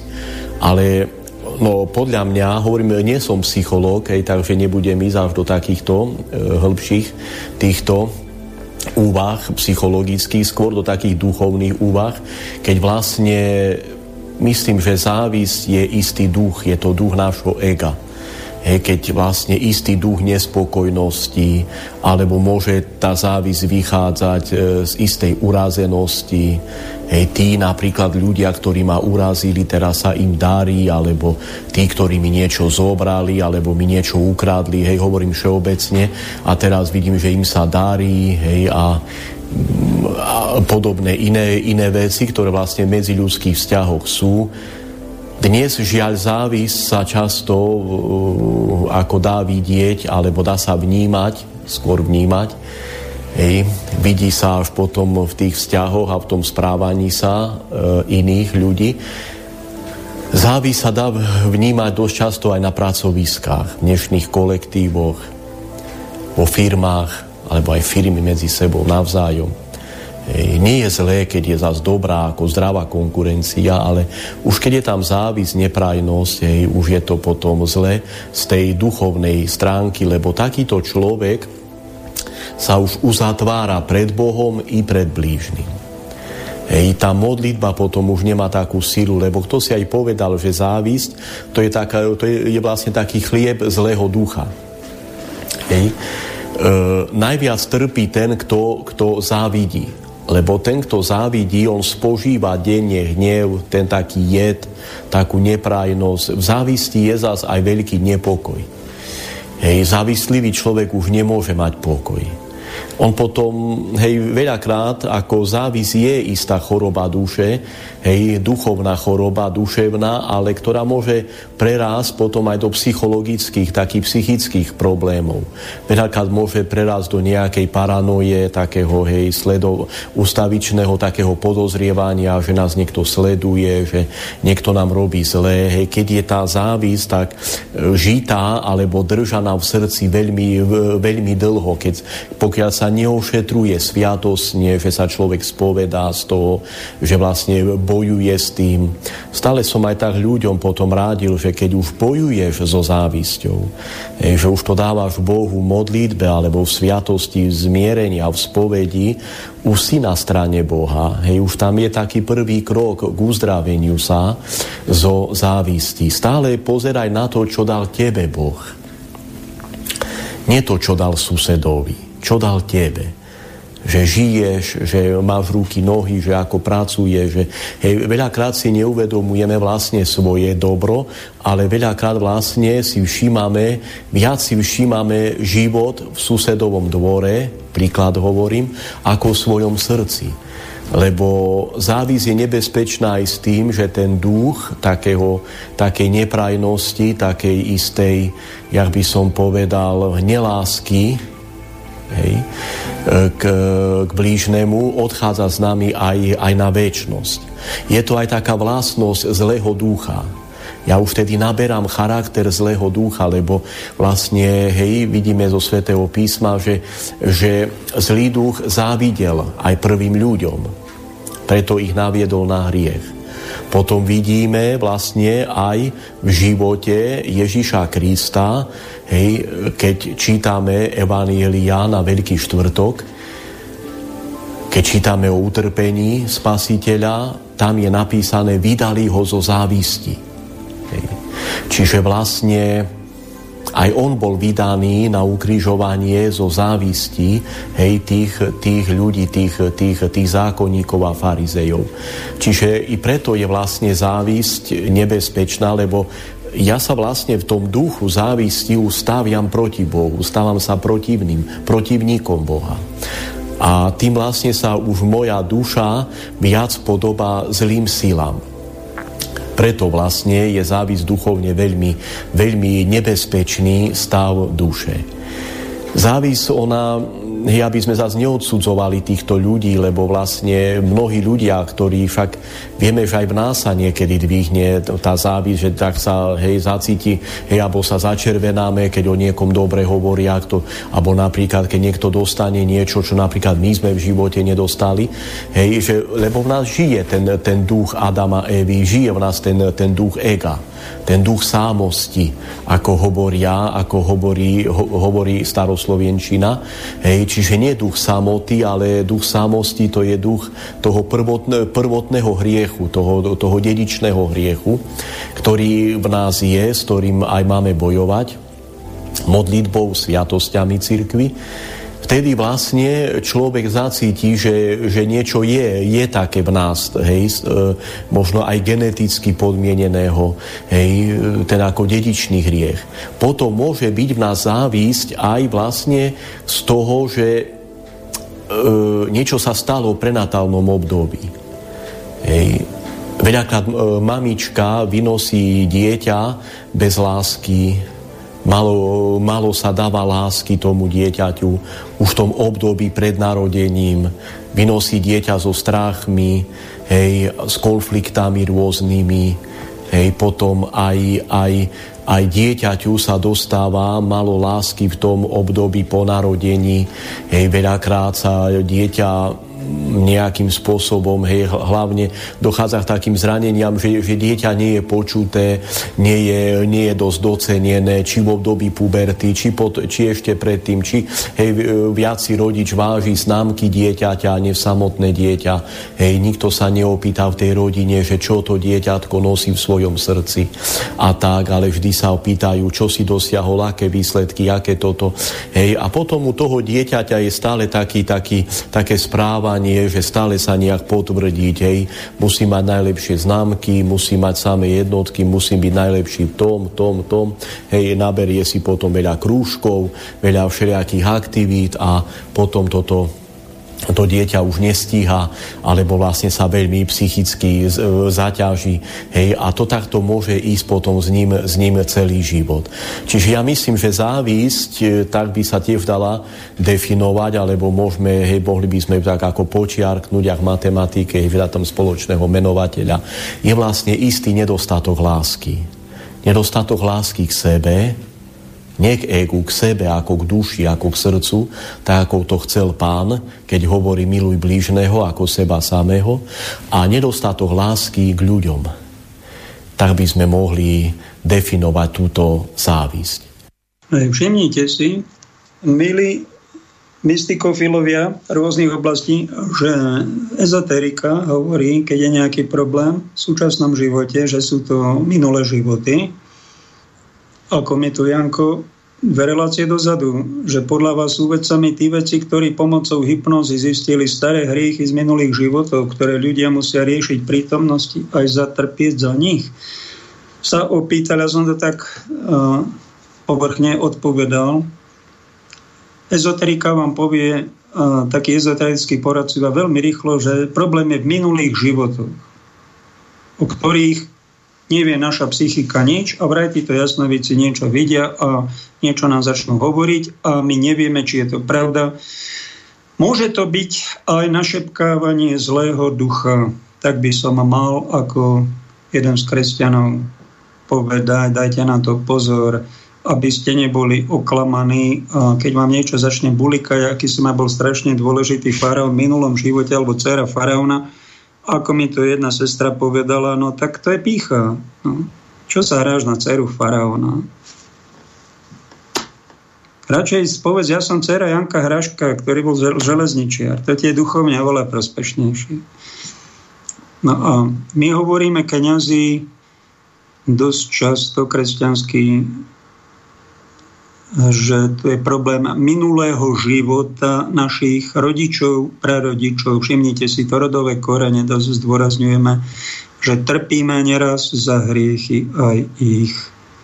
Keď som tu dal ukrižovaného chlapíka s americkou zastavou na bedrách na ženskom lone, taký obraz niekoho to pohorší, ale tým som nechcel vás pohoršiť, ale my sme prikovaní na materské lono svoje matky dlhé desaťročia riešime programy jej osobne, mojej matky, jej matky a ďalšej matky a rodičov a programov nesvetosti našich predkov. To je chlieb náš každodenný.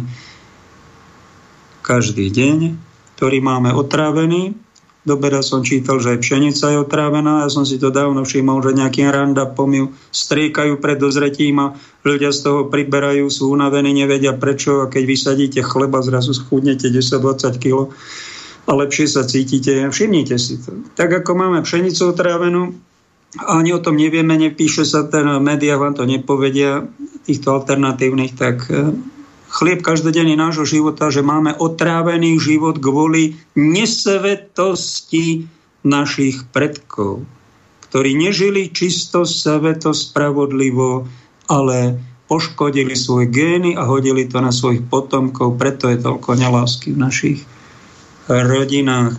A v nemocnici som sa vám naučil, všímal som si tak tých pacientov na traumatológii, prídem k jednej pani, na oddelenie, tam malo zlomenú ruku a stále sa len stiažovala.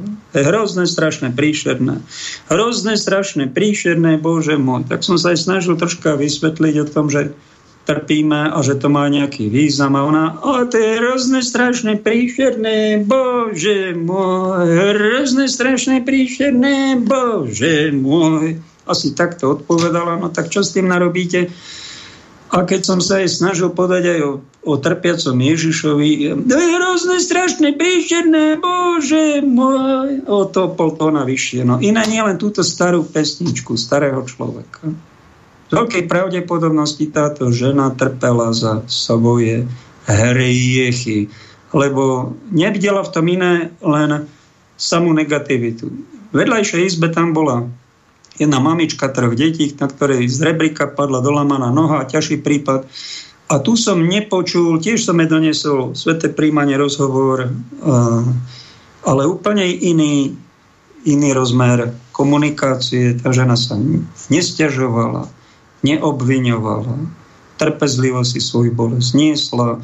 A taký pocit som mal, že tá možno trpí aj za hriechy iných. To si treba uvedomiť. Správna spiritualita hovorí, že občas budeme trpieť aj za nejaké hriechy. Áno, ale nielen za svoje, ale kresťanstvo je trpenie za hriechov iných. Keď nadávam, keď som nespokojný, keď som naštvatý, z veľkej pravdepodobnosti šírim takúto zlú náladu okolo seba, roztrpčenosť, tak trpím za svoje hriechy, sú medzi nami tí, ktorí si nesú svoj kríž, ako tú spomínanú obezitu, niekto rakovinu, niekto psychické problémy, niekto nejaké majetkové, niekto inteligenčné a nestiažuje sa, nesie si ten kríž. Z veľkej pravdepodobnosti ten človek trpí za hriechy iných a výsledok toho je 10, 20, 30 rokov, niekedy aj 50, že budete mať viacej nezištnej lásky v srdci a pokory. No ak budeme trpeť len za seba a bez Krista, no tak bude u nás viac pýchy a nespokojnosti. To je také odpozorované od života. Tohto brata vypediem, ktorý mi tu volá, aby nás nerušil, keď vysielame. Ak chcete, máme ešte zo pár minút. Môžete aj vy poslednej časti zavolať, niečo zamailovať. Tam, e, tuto mi poslal skysúc poslucháč. Tak si vypočujme tento list. Pozdravujem, nedalo mi dnes nereagovať. Som občasný, už asi viacročný poslucháč vašich. Priznávam mnohokrát aj celkom zaujímavých relácií. Ďakujem, ďakujem. Aj keď rádio, v ktorom pôsobíte úplne mimo mojich záujmov, je podľa mňa často odporné, šíriace tajtrlíctvo a nenávisť medzi slovenským ľudom Ale my takí tetrlici až nie sme. Ty hľadajte mainstream, aj tu nenávisť snáď až takúto nemáme. Pokračujem v liste aj vaše mnohé názory, poznám situáciu v zdravotníctve a napríklad tá posadnutosť ohľadom očkovania pandémie sú hrozné. Po vypočutí poslednej relácie som sa ale už rozhodol, že toto je už priveľa a musím toto ukončiť. Takéto odporné a hriešne zľahčovanie do neba volajúcej odpornej agresie ma prinútilo reagovať Pamätajte sa, tri výkričníky. Málo kedy býva miera zla a vyník tak jasný. Skysúc František na dôchodku a dal mi tu nejaký odkaz na mnícha s kamerou. Tak som mu toto odpísal, snáď sa vám to zíde aj ďalší. Pretože toto je typický mainstreamový ak nenadáva niekto na Rusov, na Putina, za všetko je zodpovedný Putin. A za to, že benzín zdraží, ak nebude zajtra chleba, aj Putin to. A keď zajtra bude pršať, to určite Putin spravil s nejakým harpom, ktorý neviem, kde má. Takýto, toto mainstream takto vychováva a takto invalidizuje slovenský národ. Oni sú do zákona sú, mali by mať vyvážené to spravodajstvo, ale kde je to ich aj nenapadne. Pekný deň, pán František. Aj keď to navonok vyzerá, že vojnový agresor je jasný a treba na neho s opovrhnutím napľuť, myslím, že geopolitické veci majú aj svoje hĺbšie príčiny. O tých vám hlavnoprúdové médiá väčšinou nepovedia nič. My v alternatíve robíme, čo sa nám dá. Nie sme tzv. profesionáli a dobre zaplatení na renomovaných agentúrach a, a, a mediálnych domoch, ale aj komentovaním, vysvetľovaním a vyvažovaním robíme to, za čo sú oni tam dobre zaplatení. A majú to napísané aj v zákone Slovenskej republiky, že majú podávať vyvážené, nie jednostranné spravodajstvo, ale svoje povinnosti si neráčia plniť. Prezident Ukrajiny za pár dní pred vypukn- sa pár dní pred vypuknutím tzv. vojnovej operácie zo strany Ruska verejne vyhrážal, že oni majú vraj právo mať jadrové zbranie. Toto bola príčina spustenia tejto vojenskej operácie. To vám však RTVS nikto neprezradí, žiaden analytik však. A prečo? Lebo túžia napomáhať vojnovým štváčom, ktorí rozduchávajú nenávisť medzi slovanskými národmi. To, že Ukro neonacisti a jeho vládou podporovaní zavraždili pre počas 8 rokov 14 tisíc ruských hovoriacich občanov, to je normálne? Však nie. Tak to je vojna. Sám Putin povedal, že to bola chyba 8 rokov toto tolerovať. A tú chybu napráva ako vie. Ja tú vojnu aj netlieskam, ale snažím sa pochopiť. Že sa tu deje, že tu je, má, má to aj niečo hlbšie, nielen taký povrch že húra Ukrajina, sláva Ukrajina. Nebudem toto ako nejakí banderovci vykrikovať. Čak to je trápne e, žlto-modré šašovské divadlo. Keby zostal šašom, snáď by bol ešte aj spasený, ale toto, čo vyvádza ako prezident,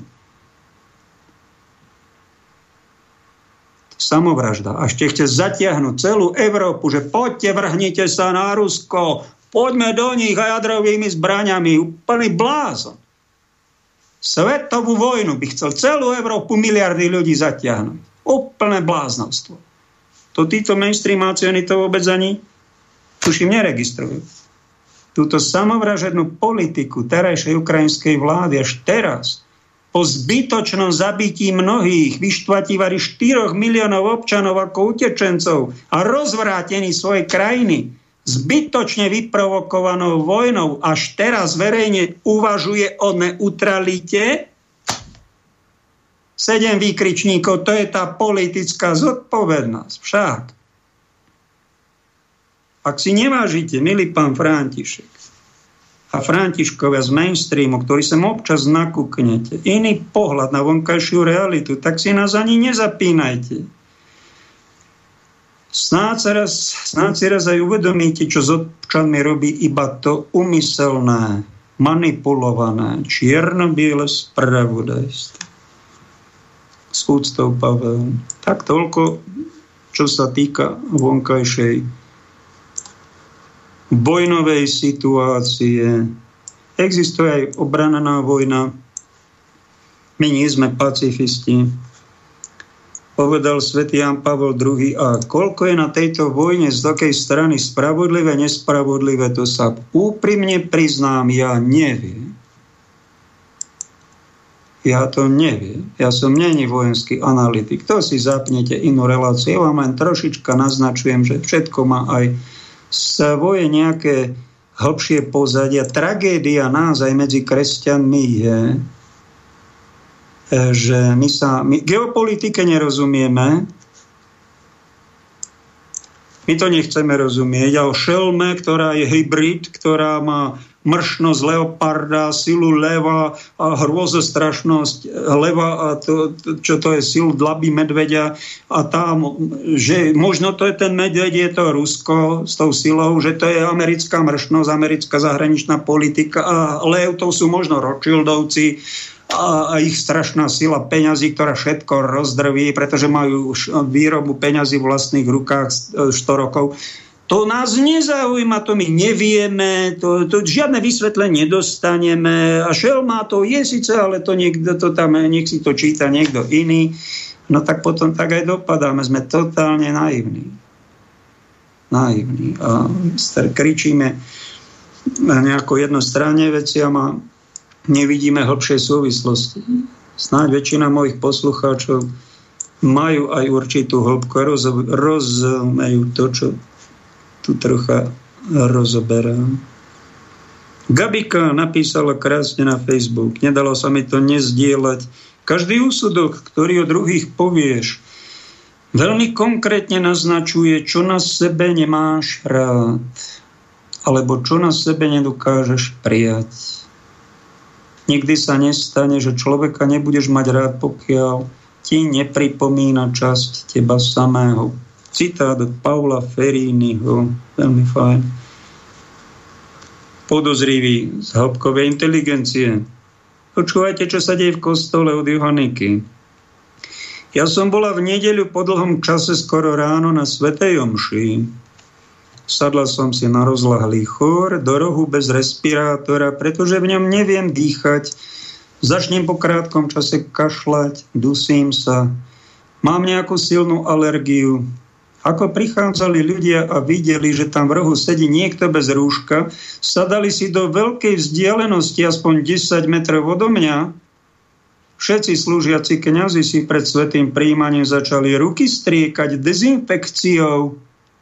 Nasadili si respirátory a samozrejme ľudia po starom príjmali na ruku. V chodbičke pri východe, dokonca vonku pred východom stáli ľudia v respirátoroch – ako náhle som prechádzal okolo nich bez rúška, utekali predo mnou ako pred malomocnou. Bolo to také nezvyčajné, plné strachu a nedôvery. Už nie sme kresťania ako jedna rodina. Už máme väčší strach z nákazy, ako je sila našej viery. Už nie sme všetci bratia a sestry prepáčte, ale mala som pocit, že keby som tam odpadla, asi by mi nikto zo strachu nepomohol. Milboj k tomu dodáva. To je hrôza. V mojom okolí nie je kňaz, ktorý verí v toho istého Boha ako ja. Ako mám ísť na omšu, keď sa všetci chránia pred zdravým človekom, ako sa mám spovedať kňazovi, ktorý si ruky umýva v špirituse a verí v najvyššieho boha Pfizera? Rozený sa pýta. No áno, o toto ide, vážený. Rozdeliť kresťanov, polovicu tých, ktorí sa držia učenia svätého Jána Pavla II., že vakcíny s potratenými deťmi netreba príjmať a treba im zdravo odporovať. Toto sa z Vatikánu už zamlčalo, to sa nie. Teraz len tá Františková, taká heterodoxná verzia je v móde, ale to pravoverné od Jana Pavla II., že treba byť hrdina a takéto vakcíny netreba príjmať a zostať zdravý normálnou imunitou, tak to sa dnes nie toto von, z cirkvy von, tí polovica ľudí, to sa, nám, to sa im podarilo. A treba, druhá verzia, utekať pred zdravým človekom. Áno, toto to, to, to je od akého ducha? Vážení moji kolegovia, ex-kolegov, to je z akého ducha? Neviete však, tak ja vám to poviem o ducha zlého, ktorý nenávidí kresťanov. Chce ich vyhnať zo svojich vlastných chrámov. A treba pred pravovernými kresťanmi utekať ako pred malomocnými. Takto sme dopadli. Made in Slovakia. Ľubka Zoravy, Zoravskej lesné, dodala k tomu, miestny kňaz dokonca nosí na krku zariadenie, ktoré má ničiť koronu vôkol neho. Jeden známy sa ma opýtal, či bol v chrámoch, keď Ježiš keď bolo len šiesti dovolený a Ježiš mal prísť siedmy. Či bol v chrámoch Ježiš, keď pustili iba zaočkovaný a Boh učkovaný nebol? Pýta sa. Na rozmýšľanie to máme, vážený. Na rozmýšľanie. Horavská lesná ma napadla, keď som si tu študoval ulica Štefana Mnoheľa. Viete, kto to bol? To bol kňaz, ktorý bol 20 rokov starostom Popradu. Jeho životopise na Wikipédii som sa dočítal, že bol veľký v poslušnosti. Národovec, katolícky kňaz, rodolюб, ktorý teda pre ten poprad niečo urobil a dali mu tam ulicu, aj škola cirkevná sa volala Štefana Mnohele, ale niekto napísal nejaký chlapík zo svitu, to je otrasné pohoršenie, že tento klerofašista, po ňom máte cirkevnú školu pomenovanú, vy sa nehambíte? Tak som si naštudoval pre mňa neznámy človek, kolega, ex-kolega, kto to bol, bol veľký v poslušnosti a pôsobil aj v Horavskej lesnej. Tam napomohol vybudovať tamojšiu katedrálu ako kňaz aj v Poprade spravil katedrálu, urobil aj kopu dobra. Biskup Párvy ho že vraj preložil z RDtky, čiže z tejto oravskej lesnej do kde si inde, za to, že bol príliš veľký kamarát s Andrejom Hlinkom, národovcom Slovákom. To sa nemalo, to bolo treba len byť Maďarónom. Tak niečo si aj vytrpel v cirkvi a zostal verný aj kňažstvu, aj Slovensku, ale zostal ešte vernejší vraj štátnej správe. A to bola jeho akože najväčšia prednosť, veľký v poslušnosti. On počúval, čo mu vláda Slovenská Joško Tiso nakázali a vraj napomáhal tým tisíc dievčatám pred 80 rokmi, aby išli do tých dobytčákov, do tých pracovných táborov, že vraj sa na tom veľmi podielal. Nepodarilo sa mi zistiť, v akej fáze im napomáhal, či ich tam tlačil do vagóna, či niečo podpísal, či nejaké ženy zháňal, kde si po východe, aby ich tam do tých dobytčákov narvali a oni ich tam dali a ich pozabíjali. Napríklad asi najvyššieho Hitlera aj fašistov a pomáhala k tomu slovenská vláda. My sa za to po 80 rokoch strašne hambíme. No tak toto vytkol ten pán zo Svitu v tom blogu o Štefanovi Mnohelovi, že v tomto teda absolútne ako kniaza človek zlyhal. Ja neviem, aká jeho podiel viny, len neoplatí sa vážený poslúchať na slovo. Ani Mikasa, ani Hegera, ani žiadneho z politikov, pretože sú to omylní ľudia, aj keď sa oni hrajú na kresťanov, mnohokrát poslúchajú globálnu vládu, ktorá tu už vládne. Z 200 štátov začalo spievať tú pesničku, vraj je tu strašidelná pandémia vraj treba opatrenia, vraj treba tých veriacich takto rozdeliť, povyhadzovať a treba ich zaočkovať a očkovanie všetko vyrieši. Tieto pesničky tak falošné, že mi až zle o tom rozprávať, ale musím. A kto poslúchal túto štátnu správu, není ani kresťan, ani dobrý katolík, ani není dobrý človek. Je to ťažko postihnutý invalid duchovný, ktorý vyznáva modlárstvo, ktoré sa volá etatizmus. Klaňanie sa štátnej moci. Nepochopil z kresťanstva nič. Je to na úrovni Židov, ktorí boli v babylonskom zajatí, tam Nabuchonozor povedal, poklonte sa soche, všetci sa klaňali a triasli, a kto sa nepoklonil, tí traja mladíci, tak ho hodili do ohnivej pece. Toto sa tu opakuje.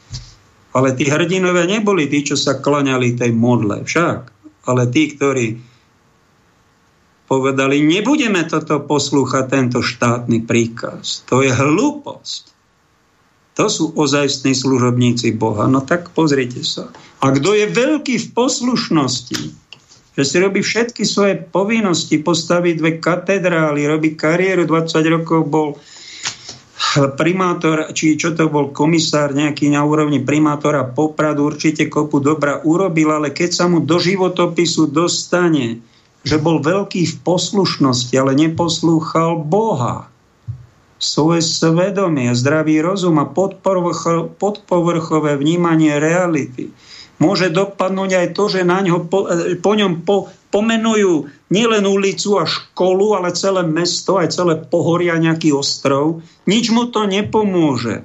Keď príde pred Boha a keď mu tam ukážu, ty si modlár, ty si poslúchal štátnu moc a neprávosti, ktoré štátna moc robila, či je to vyvezenie ľudí do dobytčákov a tam ich zabili, alebo klamanie ľuďom priamom prenose, že všetko zachráni vakcína, v tej vakcíny a desiatkám tisíc ľudí ublížili. A nepovedia vám o tom nič. To sú neprávosti.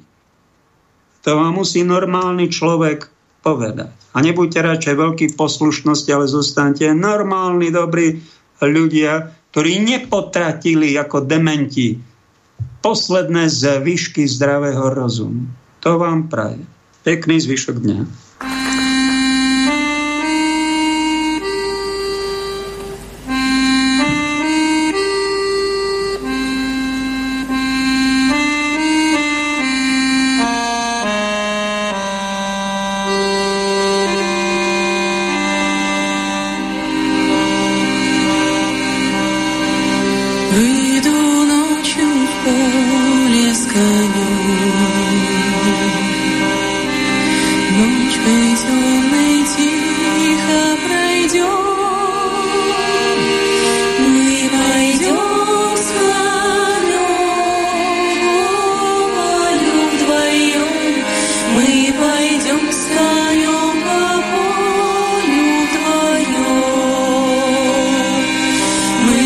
美酒